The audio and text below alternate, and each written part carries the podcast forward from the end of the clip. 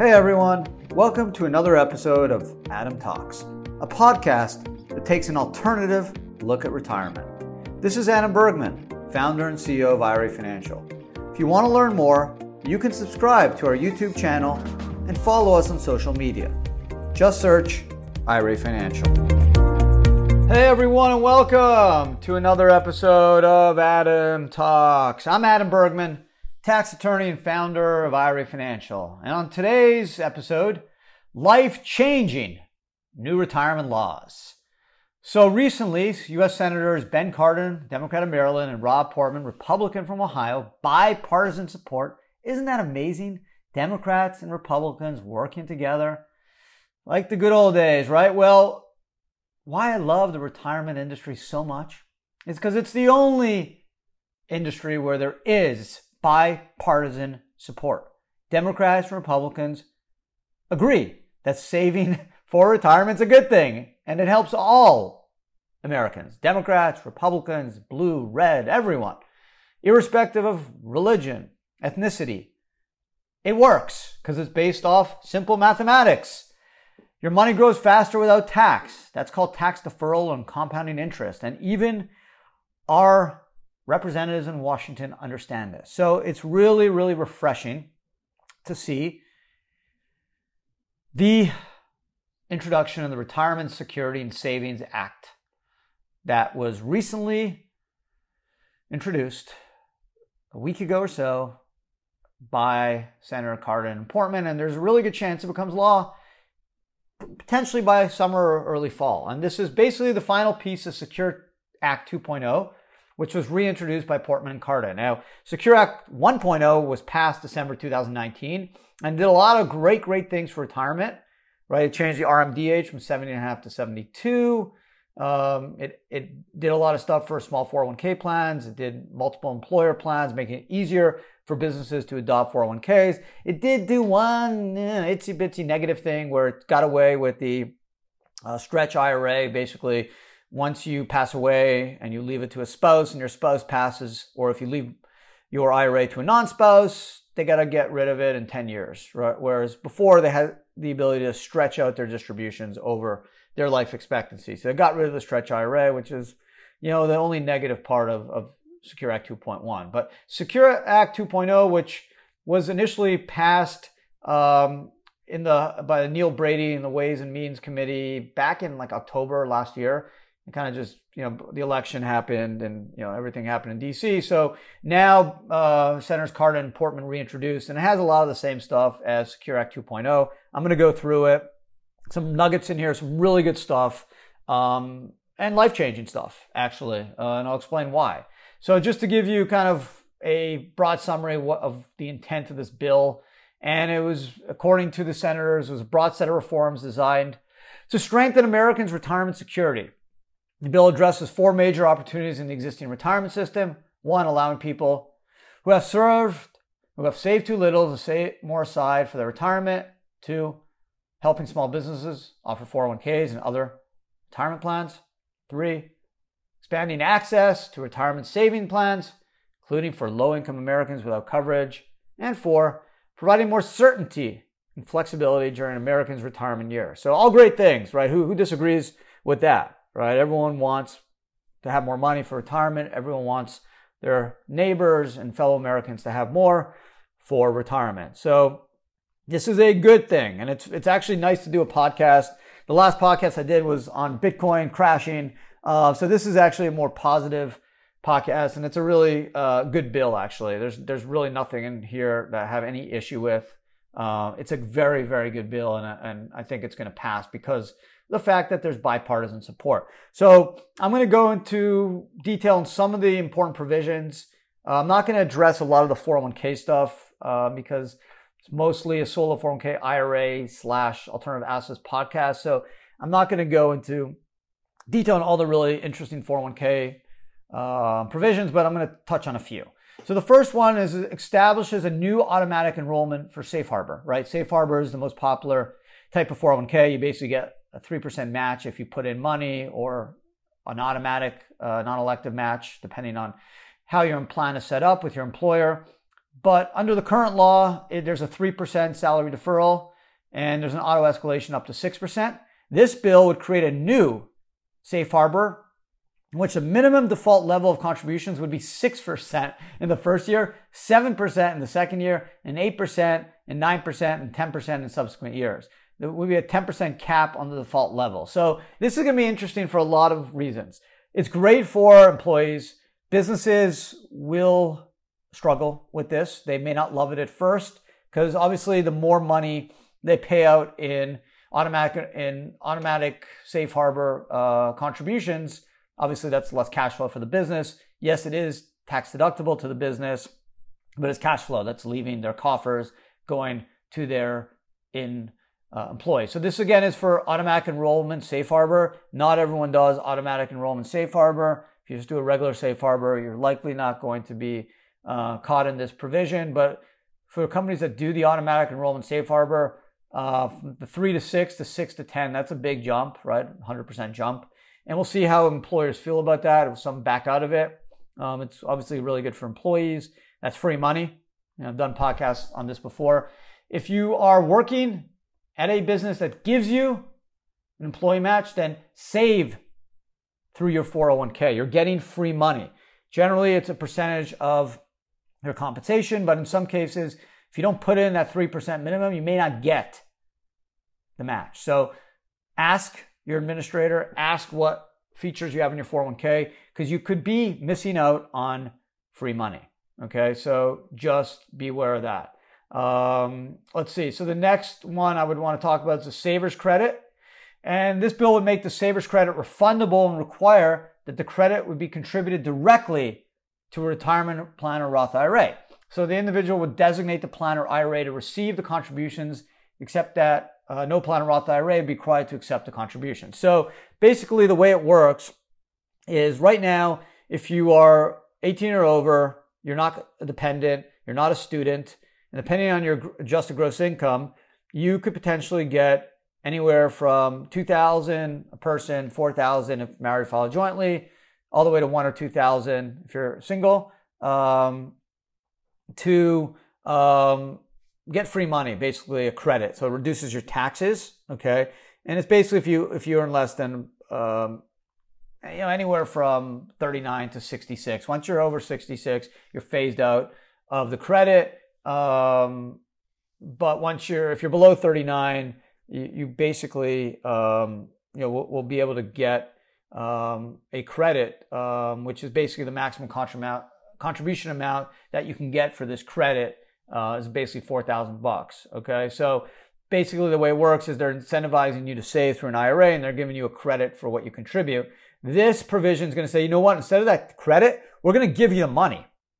Okay, we're going to actually give it to you in a Roth IRA uh, let you save it, which I've been preaching for years. Credits are great, but if you make 40 grand, you're not paying a lot in taxes anyways. So if you can get that money and let it grow in a retirement account, you're 25 or 30, that two grand could turn into 100 grand potentially in 30, 40 years. So it's a great, great provision. It applies again only if you make uh, a certain below a certain threshold of income, but it's a good idea right? The idea is that, hey, instead of just giving you this credit, doesn't have that much value, we're going to give you the cash and you can put it in an IRA or a Roth IRA and let it grow.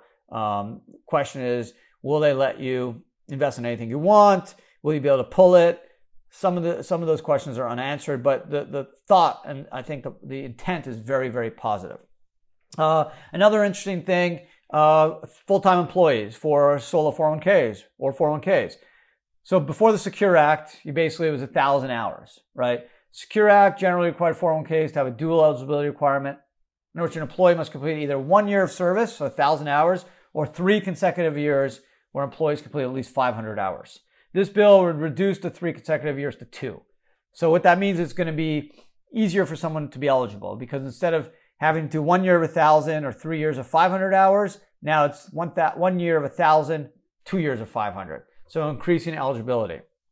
Uh, another thing they want to uh, basically say if you get an inherited IRA, uh, they're going to let you do uh, a 60 day rollover because there's been some issues where people kind of get the money, they don't know what to do with it, and they trigger a distribution, and there was no intent for non spousal and IRA. So that, that will be a good thing as well. this is a huge E. They want to increase the RMD from 72 to 75, right? Pretty good. Uh, this would go, um, this, this would be big, right? So it would go from 72 to 75 in 2032. Uh, not so fast. Um, the initial bill would have increased it from 72 to 75 in 2030. Okay. So they just increased it from 70.5 to 72 in 2020, right? The Secure Act of 2019 did that. Now they're going to increase it to 75 in 2032. So we're going to have to wait another 11 years. Uh, I wish it would be sooner, but it's a good thing, right? The idea is that, hey, people are living longer. If you don't need to pull the money out, then keep, keep having that money grow without tax. So it's a pretty good provision. I like it. Uh, I wish it would have started a little earlier, like maybe 20, uh, 28, 27, but uh, it's better than nothing. Okay. Uh, another thing is they want to enhance the startup credit that for companies that start a 401k plan. Um, basically, they want you to be able to do.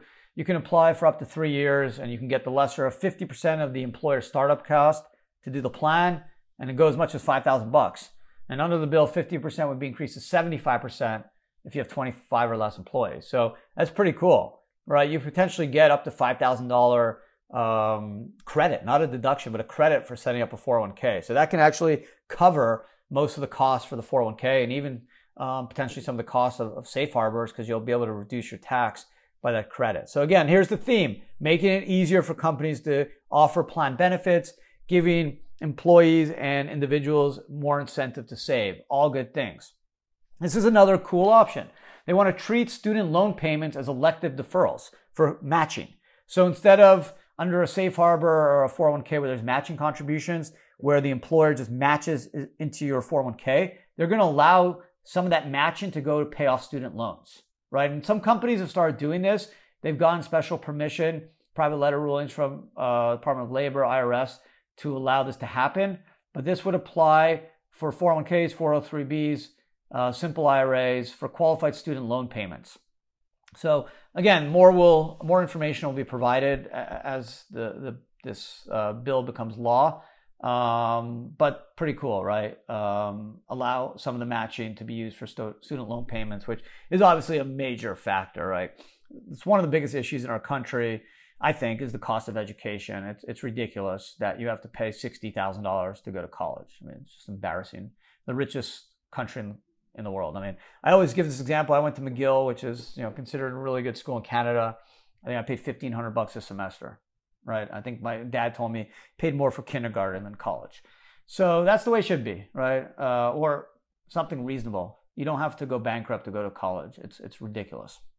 So um, I'm happy they're doing something. I, I, I wish they can figure out a way to just reduce um, tuition, not just give free money, uh, but to just reduce, find ways to reduce tuition because it's just uh, a major issue. Another good thing they want to index IRA uh, catch-up contribution limits. So under current law, the limit of IRA contributions increased by thousand bucks. It's not indexed for individuals who have attained 50. The bill would index such limit as regular IRA limit. So potentially we can get more than a thousand dollar catch ups, which is nice. Um, this is another biggie. Uh, higher catch up contributions for individuals over 60. So right now, once you're over 50, right, you go from six, uh, 6,500, 19.5 to 26,000.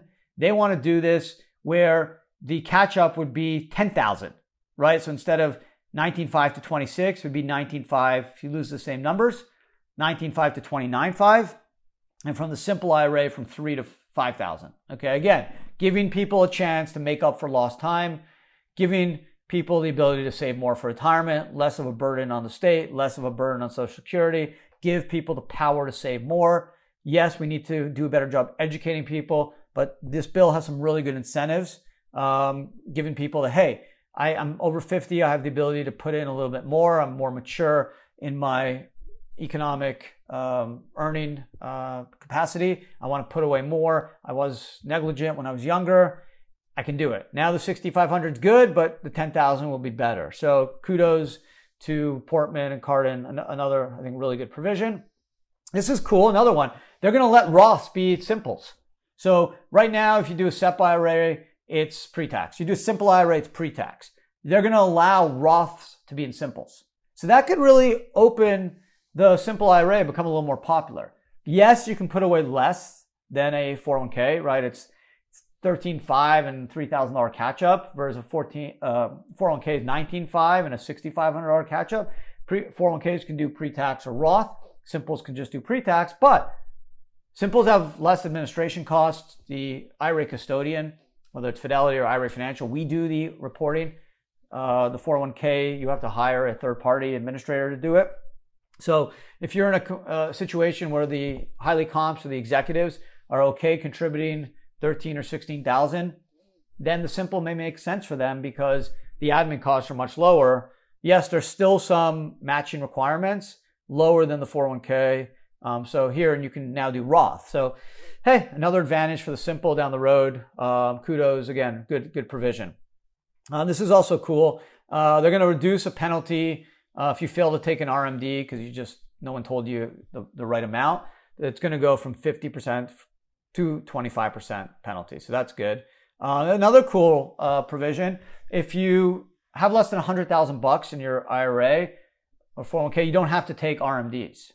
Okay, so the bill would provide that defined contribution plans IRA owners are not required to comply with the RMD if they have a balance in their plans of not more than 100k, and that's going to be indexed for inflation. So again, if you have 50, 60 grand, you want to save, you may not need the money for a number of reasons because you're still working maybe. 75 is not that old now. A lot of people still work at 75 or 72 now, I should say.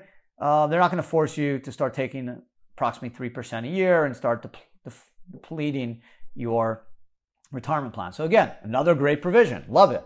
Uh, another good provision coming. They want to update IRA rules. So there, there's some small stuff they want to do, like if you do excess contributions, they were going to do reduce the excise tax from 6% to 3%, right? You screw up, you put away too much, they're not going to penalize you as, as much, which, which is really good because there's a lot of tax planning that goes into that, especially for Roth, right? You can over contribute, put 100 grand in a Roth instead of six or seven grand and just pay a 3% excise tax every year. Because um, supposedly on, on the rocks, the way it works is it's an excise on the contribution, not the earnings. Whereas in the pre tax IRA, the excise applies to the earnings as well. So there's going to be some tax planning on that. They're going to may have to cut that, uh, find a way to limit that um, opportunity because there'll be a lot of abuse. Um, another good thing for statutes. I get this question a lot. What's the statute limitation if I do a prohibited transaction in IRA? Well, it's generally three years, right? It can go potentially to six years of substantial understatement penalty. But then the next question is, well, when does it start? I never filed a tax return, right? I never reported anything regarding the prohibited transaction does the statute ever start? And here they finally said, yeah, it does start. It starts when you do the, the deed, when you should have filed the return. So that clarifies that issue because a lot of people said, well, is there ever a statute? Because let's say I did a prohibited transaction in 2020, right? I never reported it, never filed any excise tax, never paid any tax because of my prohibited transaction, just filed my regular tax return. Does the statute ever start? And the question is, yeah, it started when you filed that return because you should have declared it. So that clarified some things uh, and made it easier to deal with, um, which is a good thing. So um, one other thing is Roth IRAs are exempt again from RMDs, um, and this is huge. They're going to exempt and include the exemption for Roth 401ks. So that's been a big kind of difference or distinction between a Roth IRA and a Roth 401k. Roth IRAs, like Roth 401ks, 59 and a half over five years, you open the plan, everything's tax free. The problem is with a Roth 401k, you actually have to start taking required minimum distributions at 72. Whereas a Roth IRA, you don't have to. So what was the simple workaround? Well, just on December 20th, just roll the money in your Roth 401k to your Roth IRA so you have a zero balance as of December 31 and you have no RMDs. So finally, I think Portman and Cardin just woke up and was like, this is stupid. Why don't you just cut RMDs in a 401k? Because there's a solution anyways and a workaround. It just makes no sense. So let's just eliminate RMDs for all Roths. And they're doing that. So again, kudos to them. Another, another great provision in this plan. And this is the final, you know, icing on the cake. Another amazing provision. I've been talking about this for years. You can now, if this bill ever gets passed, you can roll Roth IRAs into Roth 401ks. Woohoo! Finally! I've been saying this for years. It makes no sense. Why can you not roll a Roth IRA into a Roth 401k? New laws allow you to roll a Roth 401k into another Roth 401k, so long as your plan allows for it. Why shouldn't you be able to roll a Roth IRA into a Roth 401k? What's the point? Maybe you like the investment opportunities in a Roth 401k, i.e., you want to use leverage to buy real estate. Guess what? If this bill gets intro- gets passed and this provision becomes part of the bill, we're going to have our dreams answered. You're going to be able to roll Roth IRAs into Roth 401ks. This will create huge real estate tax planning opportunities for investors because if you have Roth IRAs, you can dump everything into a Roth 401k, super leverage your Roth 401k, never pay any tax and a UBIT tax, which would apply to a Roth IRA, right? Because the exemption for being exempt from UBIT tax of up to 37% on using a non-recourse loan to buy real estate is if you use a 401k versus an IRA. So a lot of real estate investors do their best to try to get into a Roth 401k to get around the UBIT. Unfortunately, a lot of people have Roth IRAs, right? They just, the way they, they just converted, they have Roth IRAs and they can't do it. They're stuck. The Roth IRA is stuck in the IRA world and they can't move that money into the 401k, take advantage of the exemption under 514c9 and not pay any tax on the UBIT. Now they could. So again, there's some great things. Uh, I couldn't ask for a better bill. Uh, some things I would love to add is uh, to get get rid of collectibles for IRAs. Like now that the art market is so much more established with auctions and fair pricing, um, I, I, wish you'd be able. They'd open uh, art to IRAs. Um, I wish they would just get include IRAs as part of the exemption for UBIT, like 401ks. That would be another like gift from God. If I was just looking at you know ultimate dream scenarios here for a bill, uh, but I, I, can't complain uh, some really good stuff here. I think we're all going to benefit, and, and I believe that it is life changing stuff, right? RMDs from 72 to 75, allowing Roth IRAs to go into Roth 401ks, uh, no RMDs for Roth 401ks, no RMDs for IRAs under 100K, um, simple IRAs being able to offer Roths, uh, allowing uh, higher catch up contributions over 60 in 401ks from 6,500 to 10K simple IRA from three to five, uh, indexing IRA catch up contributions, which should now increase that $1,000 limit in the future. Um, student loan payments, uh, matching contributions, using that to pay off student debt. Um, startup credits for plan payments up to 5K, uh, three years in a row. Uh, what else was big? And then obviously, if you're doing a, um, a automatic uh, credit, credits can now if you're eligible for a savers credit that can actually be contributed to an IRA or 401k instead of uh, just using it to reduce taxes. Um, so some overall some some nuggets of, of gold here, and kudos to uh, Cardin and Portman. I think they've done a fabulous job, and that's why there's bipartisan support. Uh, makes sense. It's good stuff for everyone. Everyone benefits. Everyone wins. If um, I expect um, this to to have a lot of legs and it's expected that the Finance Committee will hold retirement hearings potentially this summer and mark up the retirement bill as early as the fall. So hopefully by the fall, uh, uh, before uh, December 31, nice Christmas present, right? If we uh, we get this under the Christmas tree, uh, can make 2022 uh, even better. Um, so all in all, I'm super happy. I've got al- almost all my dreams answered, wishes. Um, couldn't have asked for for almost any, anything more. I mean, uh, the Roth stuff, the Roth IRAs, the Roth 401k is huge. No RMDs for Roth 401ks. The 72 to 75, uh, some some amazing stuff there. So there you go. It's really, I think, life changing uh, legislation that will get passed, uh, guaranteed.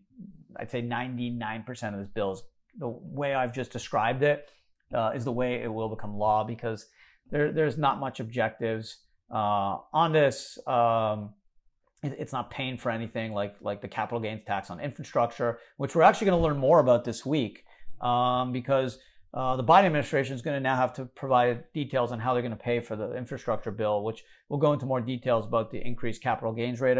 I've been talking about over a million dollars. Uh, capital gain rates can go up to 40%. Some also some um, issues with no step up in basis and reduce reduction and estate tax thresholds, unify, uh, uniform life credit. So we'll should learn more about it this week. But on a side note, this is a great piece of legislation. Secure Act 2.0, I think, will be way better than Secure Act 1.0. I actually don't see anything negative in this, whereas Secure Act 1.0 got rid of the um, you know the stretch IRA, which I was a big fan of. So um, really got nothing to complain here. Really like it. Um, the thing that's going to get the most controversy is probably the automatic enrollment safe harbor going from three to six to six to 10. It's a big jump. So we're going to see the fallout on that with some employers potentially. Um, but otherwise, all in all, super positive. So um, happy to provide everyone some good information uh, after, uh, especially if you're a crypto investor. It's been a tough couple weeks um, going back to Musk and China and all the even more regulation by the U.S. So it's been a, a bad couple weeks for cryptos, and um, this is a good podcast. I'm, I'm happy to do this one. This is fun. This is positive. This is life changing for uh, most of us. So there you go. I hope I put a smile on your face. Um, I will publish some of some of this also on our website, so you'll be able to check out um, the act. You're not going to want to read because it's it's super long, uh, but I'll, I'll, I'll drop a summary so you can uh, just review it yourself. And um, again, it's not law yet. It's going to be law, I think, by uh, fall, uh, late fall, hopefully around Thanksgiving, Christmas. It, sh- it should get passed. That's that's what uh, people are expecting in DC. So um, otherwise, uh, we don't get a lot of these retirement legislations. Once every few years. The Secure Act was recent, 2019, and that was the biggest one pretty much since uh, I would say you know 2001. So uh, EGTRRA. So this is a biggie. The fact that we're getting this a couple years after Secure Act 1.0 is pretty cool. Uh, House and Ways and Means Committee is, is working together, which is nice to see. I wish uh, some of the other committees in Washington would do the same because uh, bipartisan is the way to go. It's the only way to get things done. You got to negotiate with the other side. Can't just stay on your corner. We got to work together and make this country even better. Um, and we can do it together. We got the best country, smartest people in it hardest working people, and uh, we got a lot of, of great things to do, but we need to work together. So I think the, the retirement bills are just a, um, a really refreshing, rewarding, uh, encouraging sign that we as Americans, if we work together, we can do really, really great thing. So thank you again for listening. If you're watching, I appreciate it. And uh, thanks again for uh, all your support. Uh, give us a like, subscribe if you haven't, and I will talk to everyone again next week.